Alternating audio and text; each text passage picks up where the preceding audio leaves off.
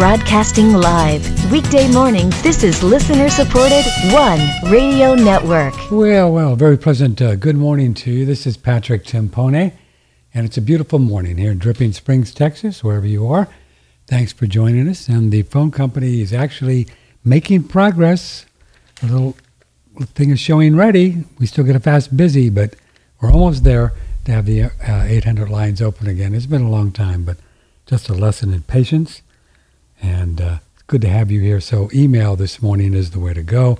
Patrick at one radio network dot com. Doctor Randy Rice Weissong, uh, originally uh, um, uh, animal guy, uh, you know, a veterinarian, and he's a cool guy, and he's really got some great articles and books on uh, thinking and reality and how we think and what we create and all of that. So we're having him back. He was on a few weeks ago. Really liked him. Uh, he's also a carnivore. Everybody's showing up a carnivore these days. And yeah, I was really surprised. I didn't even know. You know, I said, well, what do you eat? I said, oh, I'm a carnivore. Um, and then, then on Wednesday, not sure what Doctor Thomas Cowan is eating, but I know that he's not eating one thing, is germs, because he doesn't believe in them. He's in uh, this new big presentation coming out real soon called Uh, The End of COVID, and uh, it's about a, a two or three week marathon webinar videos that they put together, and all the top players in the idea that there is no virus or germs, and um, it's just been all made up, and so they're going to make their case to you, and it's all free of charge, and I think it's beginning about um, mid-July, so we'll be keeping an eye on that. But anyway, Doctor Cowan will be here on Wednesday, so we're going to talk to him about how he's moving forward with, with what he calls the new biology. Since there's no germs or viruses and bacteria, then what are we going to do? Why do we get sick? Why do we get sick? And I suspect we'll talk a little bit about that with today's guest, too. Doctor Anthony Chaffee is here. He's a good guy. He's an M D, and he's a, a, a resident in neurosurgery in uh, his fourth year in Australia. He has a Uh, nice setup on Apple Podcasts, YouTube, and Twitter, all about being a carnivore doc. And he's pretty hardcore. I mean, he is, he's like one of the purest guys in the in the carnivore game. Doctor Ch- Body by Beef. Okay, I, I, I like that. Looks like you got a little beef on your body. You work out a lot, Doc? Oh, good morning. Yeah, uh, good morning. Good to see you. Um, I well, I, I I used to work out a lot. I was a professional rugby player for a number of years, and oh. and working out, and yeah, throughout medical school, and play, kept playing throughout medical school and after as well. So, I kept in you know in uh, in shape as much as I could. But it's a lot easier on carnivore. I've never been able to put on muscle or keep it uh, like I have uh, on a carnivore diet, even though I'm forty-three now, and uh, and I stay lean. So this is actually this is actually my out of shape look. This is me out of shape. I haven't really worked out consistently for about a year now. Is that uh, right? Maybe every few weeks I'll do. Yeah, yeah, maybe few, every few weeks, every month or so, I'll I'll get into the gym. But it's very very busy at the moment, and so I don't always have that luxury of working out. But at the same time, because of the way I eat, I, I never get out of shape. I can get in a lot better shape. I get much more big, uh, much more muscular. But um, I uh, and I, I can I, I get a lot more muscular than this, but I never get out of shape, and that's been a, a very very big bonus from eating this way. Yeah, I said good morning, and it's actually uh, uh, eleven o'clock at night, Monday night. Yes, yeah, yeah. Pushing midnight. Yeah, pushing midnight in, in Australia where you live, and uh, just in general, how are things down there with um, freedom and censorship and wanting to jab you and all that stuff, all the c- crazy yeah. stuff we Get, see here. How is it going down there? Getting getting better.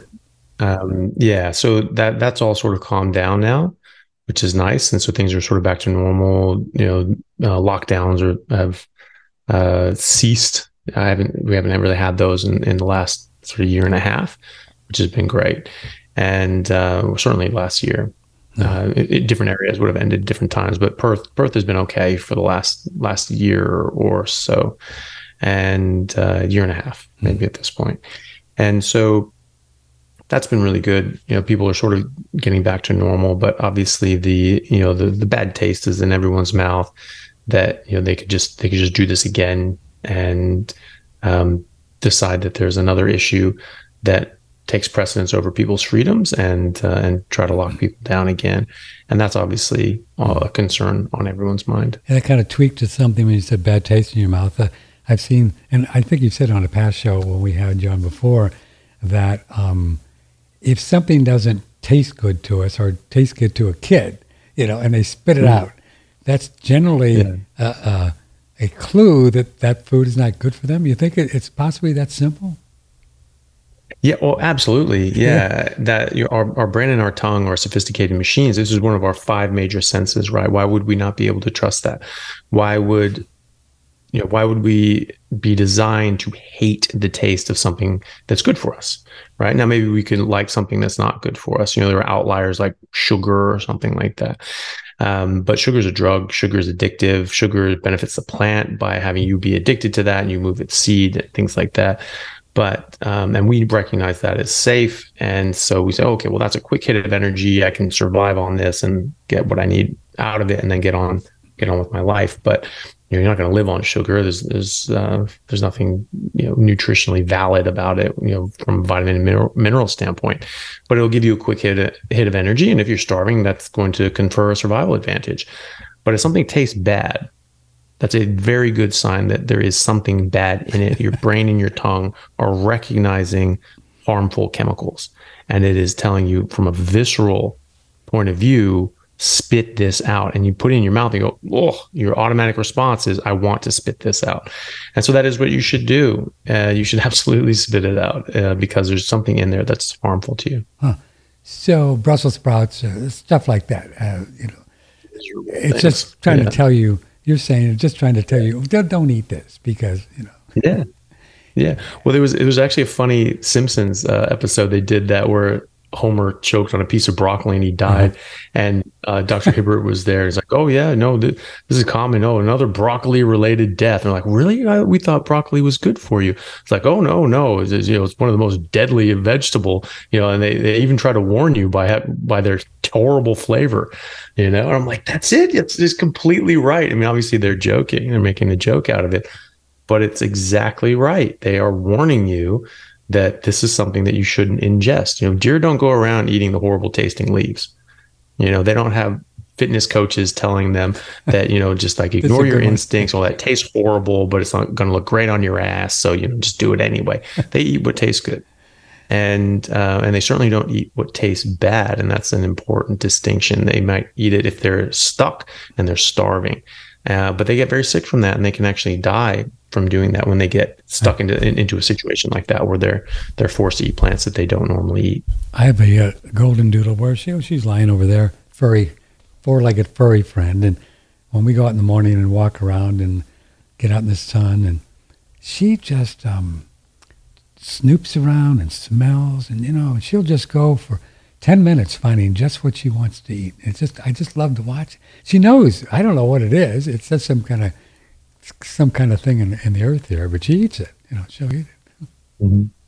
Yeah, absolutely. Well, it's funny those, uh, I mean, there's this weird vegan push now for people, but they're they're now saying that, that all animals should be vegan. All animals should just eat plants and just, I mean, it's like we're in the Garden of Eden or something like that.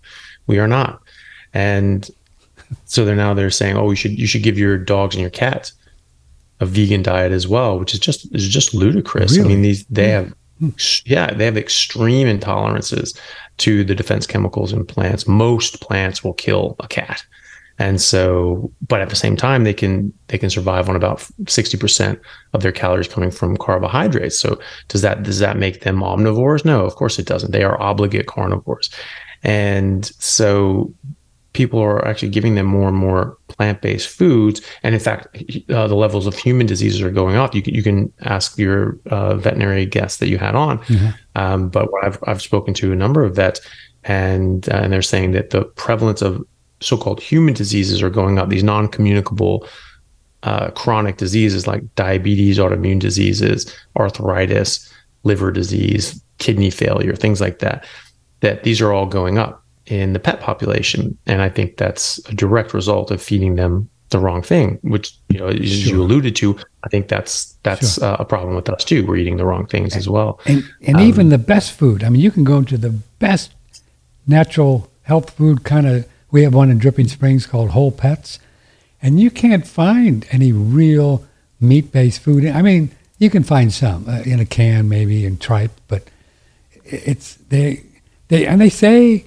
you know, they advertise that it's a pure, you know, the best animal diet, but but then they have all kinds of stuff in there. I mean, barley, and I mean, God yeah. knows what's in there. I mean, this can't be good for dogs. Yeah. Man. This can't be good. Well, yeah, well, I mean, that's it. You know, I mean, dogs dogs come from wolves. Right. And wolves eat meat. You know, they don't eat broccoli or grains or barley or anything like that. Uh, not if they want to be as healthy as they can be. And hmm. and there are, are a number of studies with this in in in cats in particular. There's actually one called uh, Pottenger's Cats. I don't know if we spoke about this last time. No, we didn't. But um, I, I'm but, familiar with it. Yeah.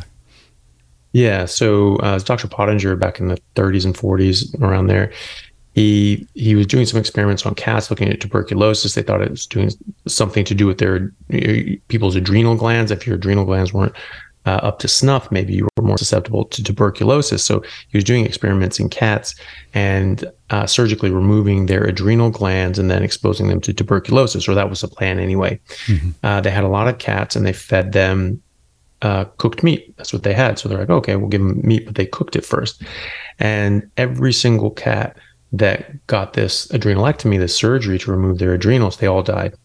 And they had different veterinary surgeons come in. They're going, look, no, nothing went wrong. The surgery went perfectly fine.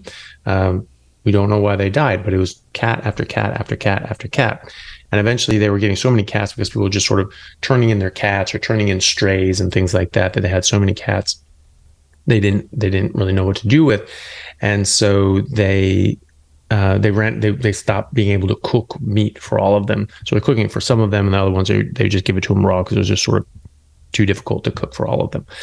And they found that the ones that were eating raw meat all survived surgery, and all the ones who got cooked meat all uh, didn't survive surgery. Exactly. So okay, hold on a second. There's something different in the nutrition here, and they did successive generations on raw meat versus cooked meat. And the raw meat ones were just healthy and robust generation after generation. And the cooked meat kept getting worse and worse and worse, had worse, worse health health outcomes and worse developmental outcomes. So they were smaller, their faces weren't fully formed, their their head, their brains were smaller, and their bone mineral density was lower and lower and lower with each successive generation. Really only got to th- three generations. After that, they were sterile. They couldn't reproduce after that, and they were very, very sick.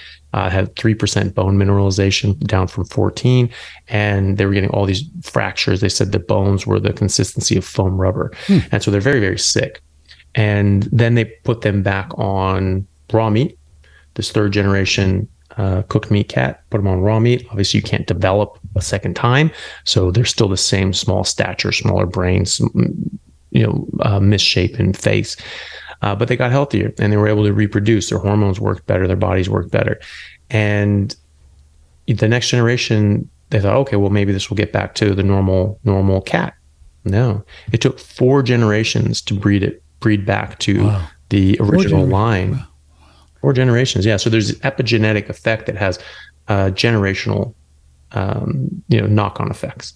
And, and, and we're dealing with that as well. So, you know, even if we start eating the best that we can, Uh, will benefit our, our ourselves for the rest of our lives, and will certainly benefit our children. Um, but their children will be even better, and their children will likely be better than that. And maybe we'll breed back to what we used to be, which we were all on average six foot four. And uh, you know, the Plains Indians in America, they did a study looking at looking at them in the eighteen hundreds from uh, fossil records and uh, and other sorts of data. Uh, looking at the Plains Indians, they were just eating a bunch of buffalo. They were just eating meat. They were high, high-fat carnivores. And they found that these were the tallest people on Earth. Is that right? On average, they were the tallest people in the That's world. Interesting. Yeah. So do you think yeah. the raw meat thing plays over to humans, too? Lots of uh, carnivores out there, um, they said you should really do as much raw as you can. Do, do you feel that's true? And, and do you eat, do you cook your meat as little as possible? How do you do it? We've been cooking meat for a very long time, and um, there's there's data in the fossil record showing that we've been cooking meat, possibly even in ovens, for as long as eight hundred thousand years. Whoa! So Whoa. yeah, so five hundred thousand years before Homo sapiens existed, uh, humans were were cooking meat, possibly in ovens, and some people think that it's, it's actually longer than that, maybe one point five million years. Some people think as, as much as two million years, because when the, you know, we started getting ice ages and the ice sheets started coming down, uh, we didn't scurry away towards the equator. Our ancestors actually moved up into and attacked into the ice. And the thought is that that's going to be pretty hard to do if you haven't mastered fire. And so, you know, if you if you have mastered fire, then you're going to be able to deal with ice, the conditions of an ice age uh, much better. But we have very strong fossil records of cooked meat and bones in, in uh, potentially ovens, because it's such an even mm. distribution of heat on these bones uh, that um, that go back at least eight hundred thousand years. So I think that we are well adapted to whatever cooked meat has to offer us. And you know, people say, well, what about the smoke and the charring? Again, you know, we've been exposed to this for hundreds of thousands of years, and we've basically evolved on cooked meat. Now, I don't know how how much they cooked that meat. I don't know if they cooked yeah. that all the way, right. or they just sort of, you know, did a medium rare. Make mine but, medium rare, um, please. Yeah, exactly. And, uh, you know, like, yeah, Fred Flintstone with his right. brontosaurus ribs or something like that. Yeah. Um, but... you know, they were cooking it. And so, you know, there are there are certain things like that you do lose. You know, you do denature some of these proteins and some of these nutrients. You do lose them when you cook meat, but you also make others more bioavailable. So, you know, and also one thing it does is it is it kills parasites, you know. So if you have parasites in meat, or if you're eating wild game, you know, there can be parasites in there. Um, so it's like trichinosis. That's very, you, we don't get that in. That That's why if you're told to cook pork. Pork, yeah.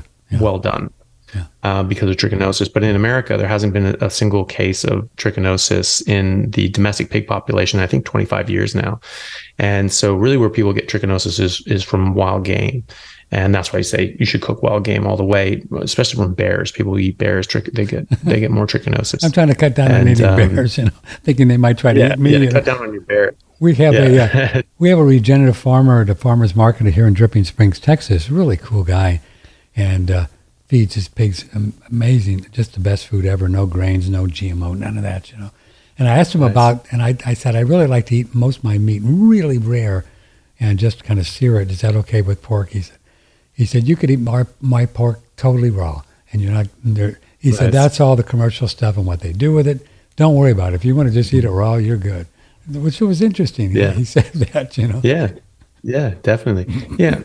And so I think that, um, I think I think it's fine either way. I, I don't I don't see too much problem eating raw as long as as long as you have uh, you know, hygienic food handling. Sure. Um, it's very rare for meat from the store to be contaminated. It goes through very very rigorous testing from the U S D A. They have yeah. they have guys sitting there twenty-four hours a day when they are are are are processing meat, and every so it's eight hour blocks. And for six hours, they're processing meat. And for two hours, they have to just clean everything out, deep clean everything, pressure wash, bleach everything. Yeah, exactly. And then and then the guy from the U S D A goes through there, takes a bunch of samples, checks things. And and if there's if they find any contamination, do it again, another two hour deep clean. And and they keep doing that until they get till they get a good result. And then they process again for another six hours. And they also take samples from this packaged meat. They send that off to the lab, and if it grows anything, they pull that whole batch back. And that does happen. You hear about it. Oh my God, you know, ground beef or something like that. It is very rare. It's very rare that that happens. And it's also, it's a safety net. So they catch that and they pull it back. And so usually people aren't exposed to that. Um, and if they're cooking it, it should be fine anyway. But um, you'll hear about it. You'll hear about, you know, because it only takes a couple of days to culture these things. Um, And so ninety-eight point five percent, I believe the number is, uh, percent of food poisoning cases in America come from produce. Is that right? And fruit. Yeah, I read it. Yeah. Yeah. It's very difficult to uh, get, you know, if you have some E. coli or something like that on lettuce, it's very difficult to get that off. You know, you're not gonna, you're not gonna, you, you can wash lettuce all day. You're never going to get that off. All these little nooks and crannies and things like that. And so the ones that, that people get, you know, they're very famous, like Jack in the Box in Seattle. Uh, they had an E. coli outbreak that was in the nineties. That was a food handling error.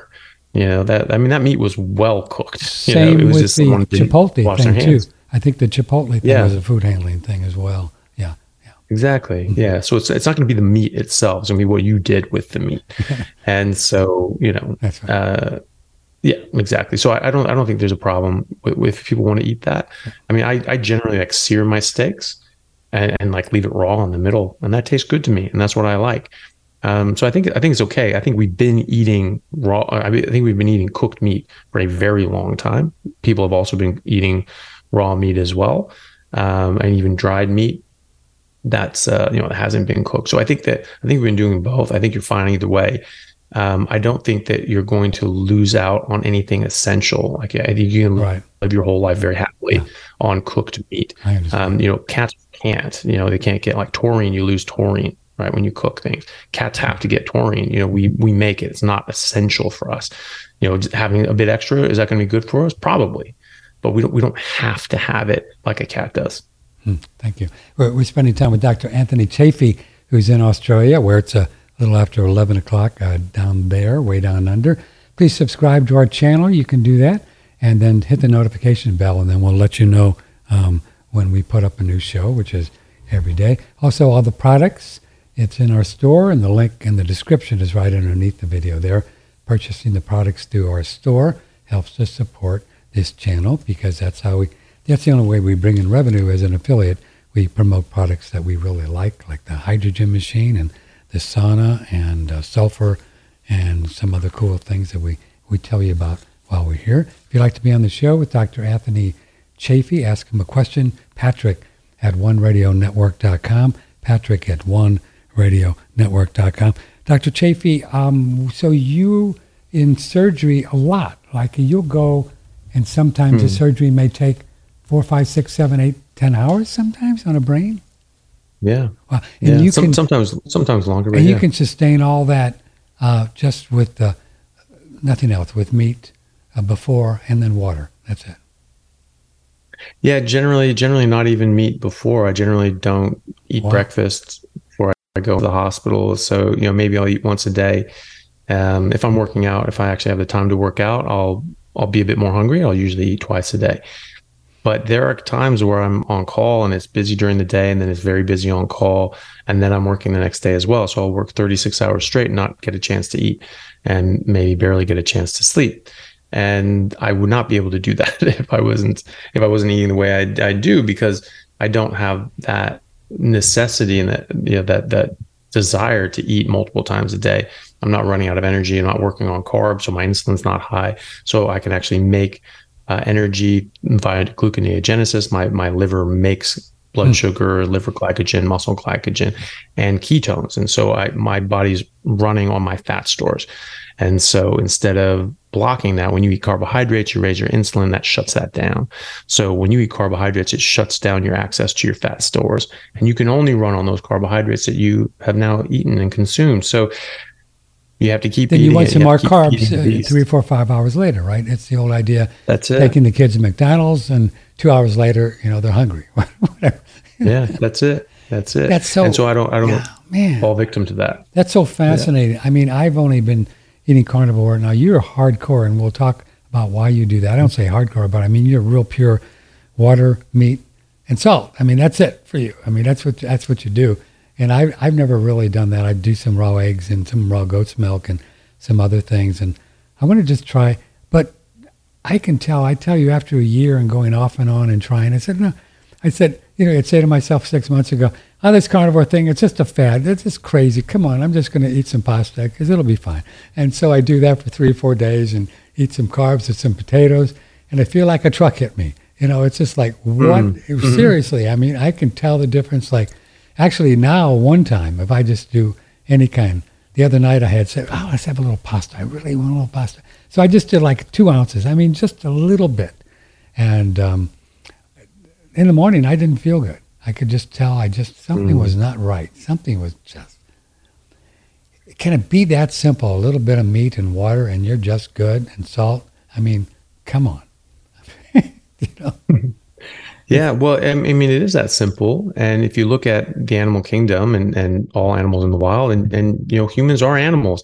Uh, maybe we're better animals than other ones, or God's chosen for one reason or another, but we are animals, and biologically that's just what it comes down to. And these physical laws apply to us as well. And you look at all animals, all animals have a very specific diet. They eat a very monotonous diet. They eat, you know, cows just eat grass and they love it. And uh, they don't, they don't want to eat anything else. They want to eat that grass. And, um, you know, lions eat gazelle or other animals, you know, so, so this is, this is, This is very specific in nature, and you just you just eat that thing. And if you eat what you are designed to eat, you will work as you are designed to work. And if you eat outside of that, you'll either A, not get all the nutrients that you need in the proportion and uh, that you need them, or you may be taking on something that can actually cause direct harm, because that's that's how plants defend themselves, is by being harmful to the animals and insects that are trying to eat them. This is this is botany one oh one. Uh, you know, plants and animals are in an evolutionary arms race. Plants becoming more and more toxic, so less and less animals can eat them so they can survive and thrive. And then animals becoming more and more adapted to specific poisons in specific plants so they can eat that plant and survive and thrive. And that becomes their dedicated food source. And this is why three hundred thousand plants in the world, and koalas eat one, pandas eat one, cows, horses, grazing animals eat grass, and that's it. And they eat different kinds of grasses. You can actually pasture a uh, sheep and cows on the same land because they eat different grasses. And then the mm. leaves that a giraffe eats are different from the leaves that a gorilla eats. Those are different from the leaves that a deer eats, and so on. And you mix these leaves around, they all get sick or die. And so if you eat plants that are outside of your nature, that plant is bad for you to varying degrees. Some things are, are more benign than others. But if you think about it, the vast majority of plants and fruit on Earth will kill you. Okay, so what does that mean? That means that there Doctor are these Chaffee poisons said out there. That. Don't write me. Just email well, me. I'm yeah, just well, kidding. Just kidding. Well, but you know, but the but the thing is, we know this intuitively. People people do understand this if you think about it. So if you get lost in the woods and you run out of food, can you just eat any random plant? Like, no, people understand that that's not safe to do. And why is that? Well, because they have these defense chemicals, they have these poisons, and they can be toxic to you. Yeah. Well, spinach is a plant, and it defends itself in the same way. And just because we don't die from eating a few leaves of spinach, that doesn't mean that other animals don't. And it doesn't mean that it doesn't have serious defense chemicals that can build up and cause harm. And people say, well, that's garbage. How can you say that? People eat vegetables all the time and they're fine. Well, people smoke and drink all the time too, and they're fine.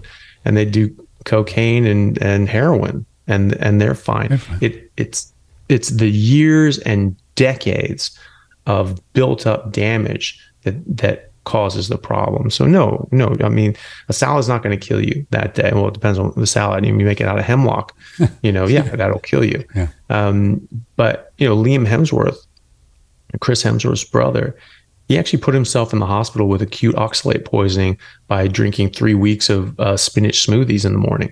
No kidding. And there's so many, yeah. Three weeks. And there's so many oxalates in there that can cause serious damage. Now, he'd been plant-based for a while, so this had, had taken some time to build up, but then he just really, mm-hmm. you know, you know, shot the moon by by doing these, uh, you know, this three-week cleanse.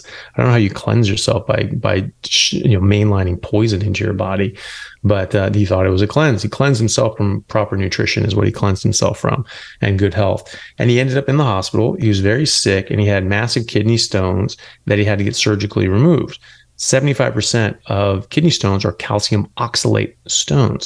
And that's because oxalates strip out nutrients from your body and the minerals like calcium, magnesium, zinc, and uh, and that can deposit in your kidneys as calcium oxalate stones. And and that's and that's another reason that, you know, you don't really want oxalates, because they can actually make you nutrient deficient.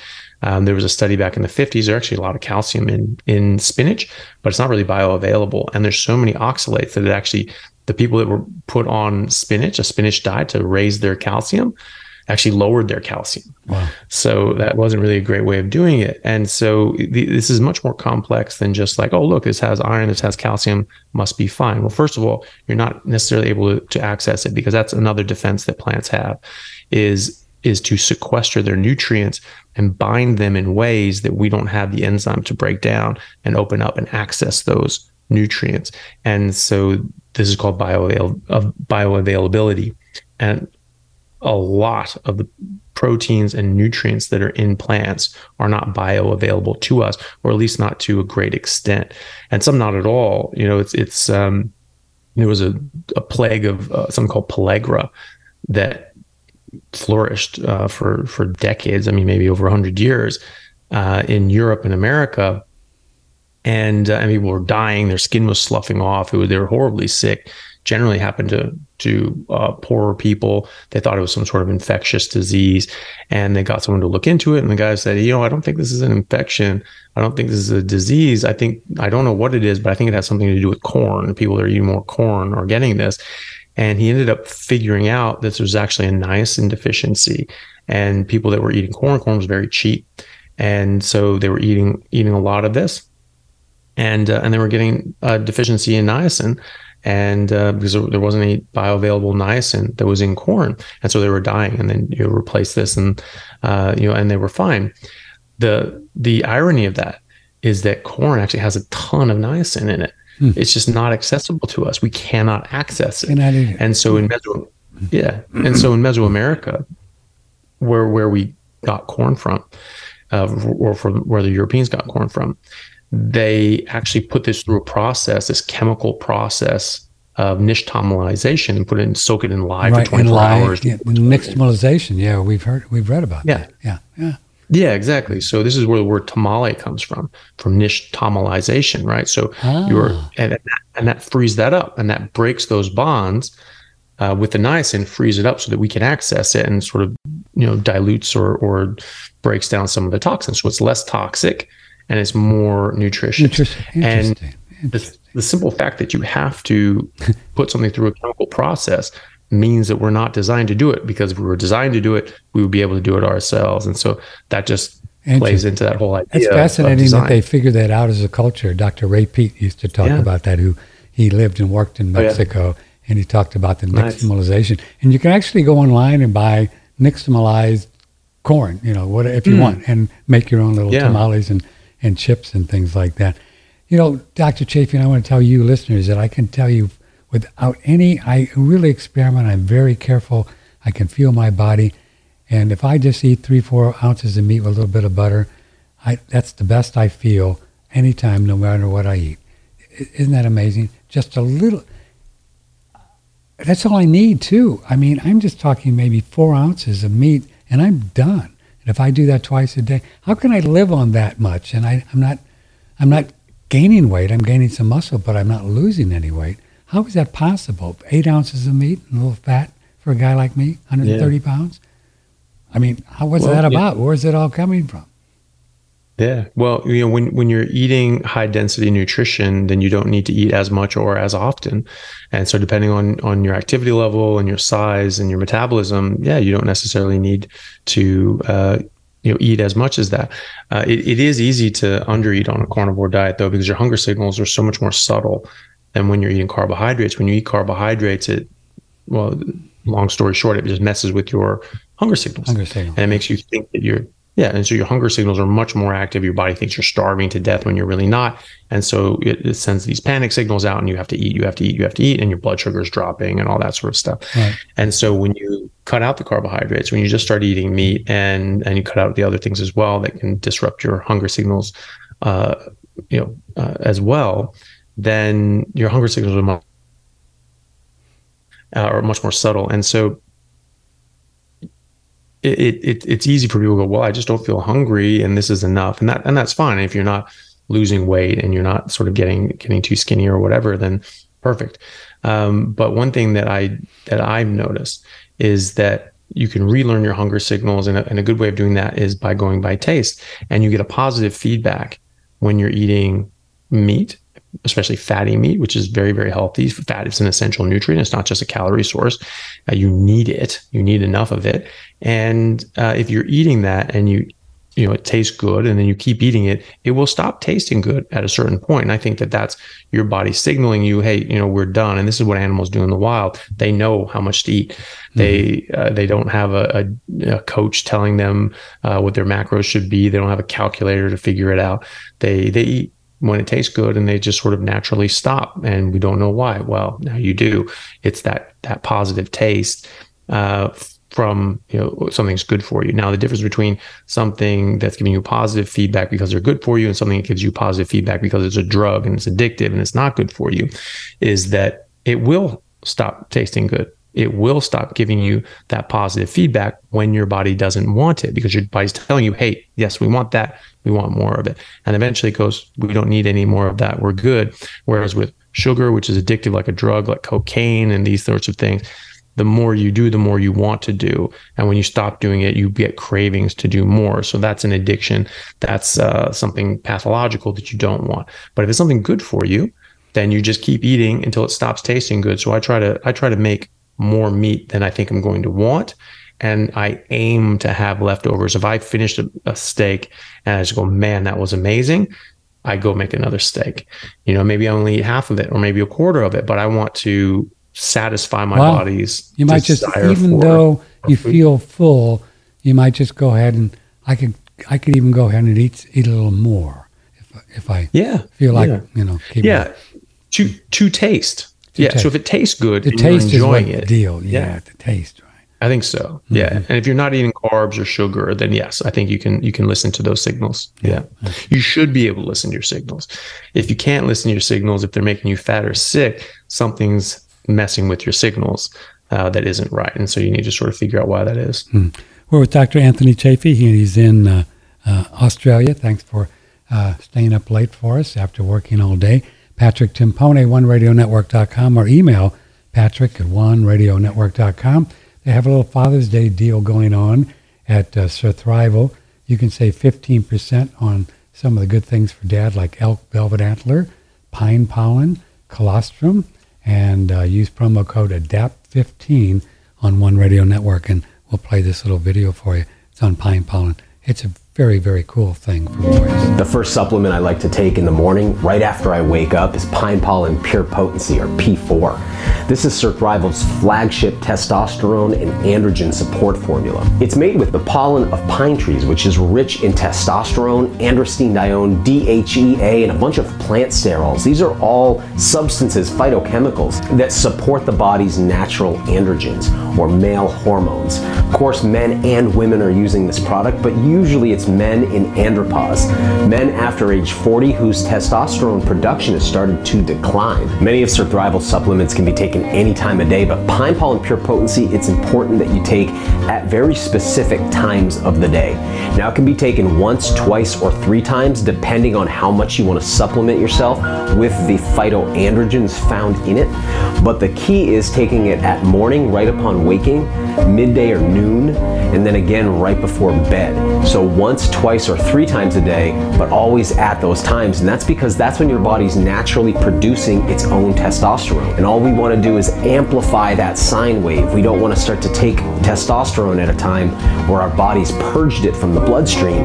Instead, we want to take it at a time where those levels are already spiking and we're just subtly helping to increase them. This product tastes fantastic. I think of it like an orange creamsicle, and that's because in addition to that subtle pine flavor, there's a little bit of orange peel, Tahitian vanilla bean, cloves, and then a little bit of maple syrup just to give it this nice kind of sweet orange flavor. So it's really delicious and easy to take. So if you're looking to increase your testosterone or androgen levels and you want an alternative to pharmaceutical testosterone replacement therapies, there's nothing that does it better than well, uh, pine pollen.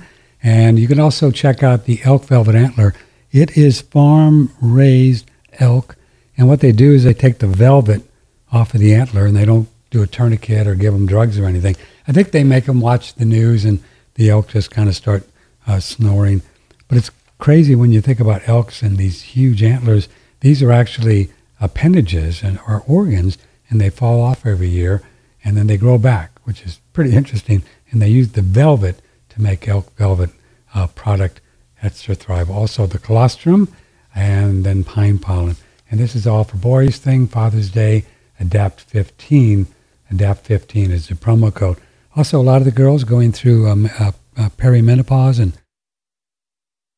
the old pause thing, if they get a little extra uh, testosterone, if they need a little, they sometimes feel better taking a little bit of tea.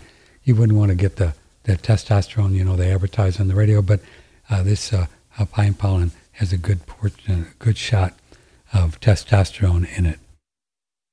We have been uh, using hydrogen technology for, it's been four years now, it'll be four years in August, and you breathe the gas and drink the water from a machine that makes molecular hydrogen.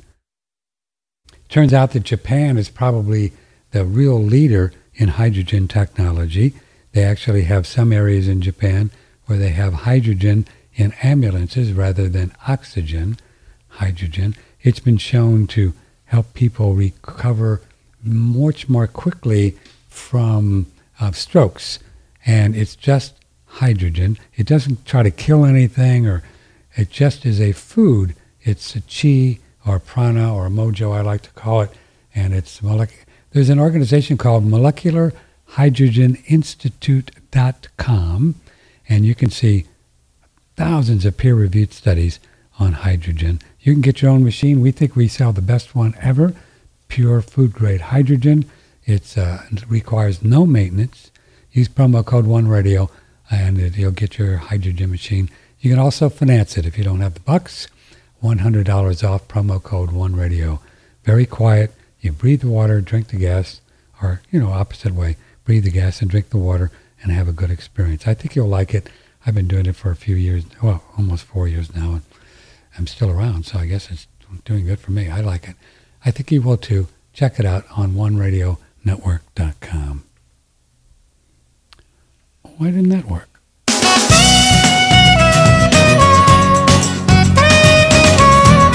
Broadcasting live, weekday mornings, this is listener-supported One Radio Network. Way down under in Australia, Doctor Anthony Chaffee, who's a, a neurosurgeon, works in neurosurgery, and I, I just got to ask you, it's just fascinating to me how you all, you all, we say that in Texas, you all can just have to be in someone's brain for hours.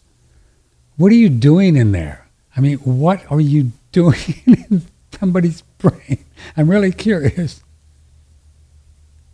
That people actually, I, I do always wonder uh, when, you, when you're talking to someone, explaining the surgery to them, and they're saying, okay, okay, yes, you can, you know, take out a big chunk of my skull and dig into my brain and pull out this chunk there that you, you think doesn't need to be there. I, I still think it's wild that people people let us do that, but Uh, you know, it is it is necessary in some cases. Today we had uh, a couple of brain tumor cases, uh, very large, wrapped around different uh, vessels. The the you know the issue with brain surgery, it's not like it's you know it's not like it's the most um, complex thing ever. It's just that there are extraordinarily com- uh, you know. Uh, important structures that you have to contend with. And so you have to be very, very careful. You have to know exactly where you are. Wow. And I mean, you're talking about, you know, fractions of a millimeter uh, between a successful surgery and killing someone or permanently disabling them. So it's, it's, uh, you know, it's very, very, very delicate work, and it's very difficult to get in there. I mean, that's one of the biggest parts of neurosurgery is just getting access to the brain, because is, as you would expect, the skull is designed to keep things out yeah. and keep things away from right. the brain and right. all your cranial nerves and vessels and things like that. So it's, um, you know, it's not as straightforward as, as other surgeries, uh, but it's very, very interesting. And it's, it's very delicate yeah. sort of work. And I really is, like that. I like, I like that sort is, of, uh, there are a lot of, of tumors that you work with? Is that one of the main reasons you have to go in there in the tumors? Unfortunately, and yes, and uh, and also, of course, traumas. So if someone has an accident or, uh, you know, gets in a, in a fight or a car accident or something like that, and they crack their head open and uh, are bleeding inside the skull, there isn't really much room to move, uh, you know, inside the skull. And so mm. it starts compressing on the brain very, very quickly. And your brain, your brain is nerves. And so you, you hit your funny bone, like that's a nerve, that's your ulnar nerve. And you get all this pain and radiation all down the, uh, the distribution of the ulnar nerve. Well, now you're doing that to your brain. You're going to have to, you know, whole half of your brain, and you're spush, you know, smushing it down and pushing it over to the other side. It's pushing it. You have to have different compartments in, in the brain and, and different little pieces of tissue that, that sort of hold the brain in place. And now you're pushing those against those things and smooshing them around the edges. And uh, that's not really good. And so if you think about how uncomfortable that is just for that one nerve, now you're thinking about all the nerves that control everything that has to do with your, your functionality and you know, movement on one half of your body and your speech and memory and things like that. It's a big deal. And so, you know, something that has to be addressed quite quickly I, sometimes. A dear friend of mine, uh, my closest friend, really, about three years ago, had just like this brain aneurysm and he was gone. Mm-hmm. Uh, what yeah. what causes those? Do we know? Have any idea? Uh, we don't have a, a you know, one hundred percent uh, uh, answer for that. There are different causes. I mean, some people have different genetic predispositions, uh, polycystic kidney uh, disease that predisposes you to having these aneurysms, and uh, you know, high blood pressure, chronically high blood pressure. Had, you can he had you know, high blood pressure a lot. This fella, a lot. Yeah, you, you can potentially, yeah, you can potentially sort of grow these. I mean, anytime you're, anytime you're sort of you know widening an area just through because of the fluid dynamics, it, it increases the pressure and and makes that tissue weaker. So the larger these things are, the faster they're going to grow, and the bigger they're going to get, and the weaker they're going to be, and the more likely they are to mm-hmm. to rupture. Mm-hmm. And but there are a lot of people that just have these little ones, and they get picked up incidentally. You get a scan, and they're tiny, and you're like, okay, well, we'll just watch it. We don't necessarily need to treat all of these. And uh, and you know, if it starts growing and getting bigger, then you're like, or or mm-hmm. you know, it grows too quickly. You think, okay, well, maybe we'll. We'll do something then, either going in surgery, clip it, or sometimes you go endovascularly through the vessels and then put little coils or stents in there. Wow. and and block it up that way. And that's being done more and more often now. But um, yeah, it's very strange. You know, somebody, if they get too big, then obviously that's a big risk that this thing's this thing can blow. But you know, I've seen seen people with very small aneurysms rupture as well, and uh, and they can be very serious when those those ruptures. So with all this yeah. um, awareness of uh, uh, Doctor Chaffee of uh, dementia, Alzheimer, and all that, if you had a patient which was big time Alzheimer or dementia, would that show up if you opened up, if you looked at the brain? Could you actually see that? Is there something going on physiologically in the brain that's causing this? Well, no, nothing that you, you can... S- Well, nothing you can really see with your eyes apart from the atrophy, because when you have, have different forms of dementia and certainly Alzheimer's, it'll, it'll atrophy and it'll shrink down. And so even on, on C T or M R I, you'll see that it's just it's just more shrunken and there's much more space and, and dark areas of, of uh, C S F, oh. cerebral spinal fluid, hmm. filling up that space, as opposed to you know a young, healthy brain. It just fills up every square inch of of your skull. And then as we get older, there's a bit of atrophy anyway. And then people with Alzheimer's, there's a lot more. And I think that's to do with the fact that we're degrading our brain, we're do, you know, lowering our cholesterol. Your brain's made out of cholesterol. Uh, you know, fifty percent of your myelin sheath and the axons are myelinated. That's uh, cholesterol, oh. you know. And so, you know, we're, we're reducing that. We're putting people on drugs that actually reduce that. And some of these things, some of these statins can cross the blood-brain barrier and impede your brain from making cholesterol, which makes up the building blocks of the brain itself. So how is that a good idea? Um, but then you can find these neural fibril, uh, neural um, tangles and, uh, and, and beta amyloid plaques and things like that. And that was thought to be a cause of Alzheimer's. And, um, but that was, that was actually overturned actually just last year. I think it's this, these beta amyloid plaques um, uh, caused Alzheimer's, and they found they actually fudged their numbers, and it actually it actually probably doesn't have anything to do with that. It's just a, a smoke, not the fire. It's something that happens in that disease process, but it's not the cause of that disease process. So there are a lot of different theories. It's actually even being called type three diabetes yes. now. Yeah. Um, you know, which is to do with insulin resistance. Type type two diabetes has to do with insulin resistance. Type three diabetes has to do with insulin resistance of the brain. And so you're not getting enough energy, glucose into the brain. Your brain's atrophying, it's slowing down, it's not working properly. And you can really improve this by just going on a ketogenic diet, carnivore diet, or any other. Just stop eating carbohydrates. Your body starts accessing your fat stores, start running on fat, and you still make blood sugar, you still make glycogen, but you also make ketones, and your brain prefers ketones. And and we know this, it prefers ketones because even when your blood sugar is high, no matter how, whatever amount of ketones you have, your brain will use those ketones. Ketones, not the sugar. And the more, not the sugar. It will use ketones. It will always use ketones. And hmm. it's just that you don't have a lot of ketones in your body if you're if you're eating a lot of carbohydrates as well, because you, you suppress your body's ability to make ketones. And so when you start eating more, eating more and more fat or taking exogenous ketones or just not eating carbohydrates so your body can Uh, actually run its energy system as it as it sees fit, you'll start making more ketones. And as your ketone level goes up, your body, your brain uses more and more of those ketones and uses less and less of the blood sugar. So even if your blood sugar is high, if your ketones are high, it won't use any of it. It'll okay. just use the ketones. There are certain areas of your brain that will still run on glucose. The majority of it will will run on just on ketones. And so that that shows preference. There's glucose available, but it's it's choosing the ketones. So that's a preference. Your brain prefers to run on ketones. And so you have someone with Alzheimer's, they have insulin resistance, you get their ketones up, all of a sudden the brain works again hmm.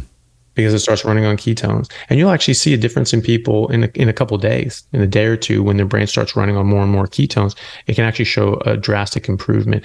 And there are uh, centers actually in America. There's a gentleman in, in Arizona who has been putting his terminal Alzheimer's patients are coming into a nursing home basically for end of life care because their family can't care for them anymore. And he's putting them on a high fat carnivore diet, which is a ketogenic diet. Ketogenic. And he's actually re- rehabbing these guys and getting right? them home. They're, tu- yeah, they're turning it's them amazing. Around. Just on uh, a carnivore diet with uh, more fat than the traditional carnivore diet, you're saying, more, more ketogenic. Yeah. Yeah. Well, well yeah. you know, I mean, carnivore diet should be a pretty high fat sure. diet anyway. as, as far as percentage of calories, yeah. but it's it's high fat and it's high protein in comparison to a standard American diet, which is low on both. Mm-hmm. Um, yeah. But as as far as percentage of, of calories from fat, uh, you know, going shooting for around seventy to eighty percent calories from fat. But you know, fat has a lot more calories per gram than protein does. So it's about three times as much. Uh, when you're when you're considering this for calories, you, you don't get four calories per gram uh, from when you're using protein as an energy source. You you get around three point four, and so fat gets about nine. So it's you know just under three times uh, as as uh, calorie dense. And so if you're eating sort of gram per gram, you know one gram of protein for one gram of fat, that's about seventy percent calories from fat, and that tends to be where where a lot of people find that they feel the best. And the, the trick is you want enough protein, but you want enough fat. They're both essential nutrients. They're both essential part of that meal and that and your diet. And they both have essential nutrients, vitamins, and minerals, fat-soluble vitamins and minerals uh, in the fat as well that you have to have. You really need these things. And so it's not just about calories. It's about it's about nutrients. Your body wants nutrients. And so it's going to chase those uh, more than anything. And so that that's usually how it shakes out is, and if, is around seventy percent. And if the meat you're getting doesn't have as much fat as you would like, it's you, we can do it with butter and even tallow, beef tallow, just yeah. eat beef tallow or um, absolutely whatever. Yeah. Ghee, ghee is, is fun. It's a nice product. Yeah. yeah. Definitely. Yeah. Well, yeah, you, you can, you can buy grass-fed beef tallow in, in America. You can yep. get it on Amazon. It's pretty cheap, yeah. a whole bunch of it. Um, or other sources, and grass-fed butter is great as well. Some people have a bit of problem with dairy, but most people tolerate butter pretty well. And you can go to your butcher. You can just go to your butcher. Most butchers trim the fat because that's the market. People want low fat, and so they trim off all this fat, and they use some of it in sausages and other sorts of things. They'll throw a lot of it away. And so you can ask them, say, hey, do you have any, you know, fat fat trimmings that you're going to get rid of, you know, happy to take them, cook them up, you know, pay you for them or whatever. A lot of them will give, give it to you for free because they throw it away or they have to pay to get it disposed of. And so it's like, okay, well, hey, I'll just give it to you for free if you want to take it off my hands. And, uh, and sometimes they might charge you for it, but if they do, it's worth it. Oh, really yeah. good for you. And, and it helps you get your, your uh, nutrition up. Here's an email from Jim. He is in Omaha, Omaha. For Doctor Anthony Chaffee. Thanks for having him on. I've been following his work. I don't hear him talk a lot about organ meats as many of the other carnivore gurus do. What does he think about liver, kidneys, and things like that? Oh, I, I think they're fine. I, and, and they're very nutrient dense, but that therein lies the problem, because you can get too much of a good thing. If it's if it's a lot more dense than something that has things in the right proportion, then obviously it's out of proportion. If you are coming from a standard American diet, or you're coming from a plant-based diet that, or you're still eating a plant-based diet or a standard American diet, which is very deficient in nutrients, organs are your, your best friend. They're very nutrient dense. And so, you know, getting beef liver, chicken liver, or or these other organs are going to be very, very good for you. And they're going to catch you up, and they're going to keep you more healthy. If you're only eating meat, though, you will get everything you need from meat. By and large, most people will anyway. Some people's metabolism may be a little different. Maybe their uh, their body's needs in certain conditions are need a bit more of, of something uh, at certain times. But the vast majority of people on long term, just steaks and ground beef and eggs will get will get plenty. Will all, all of my patients that we test their Um, you know, because I have, I have a practice outside of neurosurgery and functional medicine and, and preventative medicine, really. And you know, we test people's blood markers and their vitamins and minerals. I've tested mine. They're all in optimal ranges really? um, that are actually slightly higher than than what the normal reference ranges are, because the normal reference ranges are measuring the average for the community. But the average person in the community is sick and malnourished. And so those those reference ranges are actually too low. And so if you're talking about optimal health, you want you want slightly higher than that for certain things. Some things are, are actually pretty accurate uh, for optimal health. But when I when I measure my patients and I measure myself, you know, we're fine. Everything's actually in optimal ranges. I have only seen three now people on a carnivore diet long term, doing, you know, just eating meat and water and fatty meat and eating enough, that have been a bit low on folate. folate. That's the only one I've seen. For what, some reason, what is that folate. about? Folate. Yeah. Oh, it's a B vitamin, uh-huh. and uh, you know, some people uh, know it uh, about uh, you know, pregnant women. They want to get have enough folate, fol- folate, folic acid, you know, so they don't have kids with neural tube defects like spina bifida, and so it's, you know, it's important. You know, you need to have it, and so. You know, who knows, you know, maybe, maybe these people don't need as much, or maybe that's an actual deficiency for some reason. Their body's just not, you know, it's not, it's not doing it for them. Uh, there's a ton of folate in, in pasture raised, uh, eggs and, uh, and usually in meat as well. If you're getting pasture raised meat that's, you know, grass finished, generally will have more of this stuff in it, but, you know, we're not, we're not necessarily eating that. And so maybe, you know, store-bought meat, maybe that's just not quite cutting it, yeah. or maybe, you know, cooking it, maybe that that takes some of it out, who knows, but some people aren't getting quite enough. But I mean, literally vanishingly few. I've, I've I've seen three so far, and they're not symptomatic, they feel fine. But for those people, I would say, yeah, have some liver. You know, if you're deficient in something, have liver. Uh, it's great. If you're eating a standard American diet, or you're eating an omnivorous diet, liver's great, you know, because there are a, you're going to be a bit deficient in in your nutrients um, just by eating a mixed diet. Maybe you're not getting enough nutrients from the meat, but you also need a different constellation of, of nutrients based on what you're eating, because there are anti-nutrients in plants, and there are things that block your body's absorption of nutrients. And there's protease inhibitors that block protease. There's an enzyme from your pancreas that breaks down protein. Uh, that's in wheat, soy, other things as well. Oxalates, tannins, phytic acid, these things bind to different minerals and vitamins and block them and block, and, and your body can't break them down and access them. You know, I, one uh, person uh, tried to do a critique, and they said like, oh yeah, you can't break this, but you know, there's gut bacteria and, and they can break this down. It's like, okay, well that's in the colon, and you absorb things in your small intestine. So that's not really helping you, because now you have this bioavailable Uh, nutrient in your feces. So you want to go eat your feces and do a second run of it like a gorilla does, because they have to, because to get more nutrients out of it. You go right ahead. I'm going to stick with the steak. And so, um, you know, if you're if you're eating that way uh, and you're going to need more nutrients, then mm-hmm. yeah, eat liver. That'd be great for you. Carbohydrates, just in general, make it make your demand for uh, vitamins increase as well.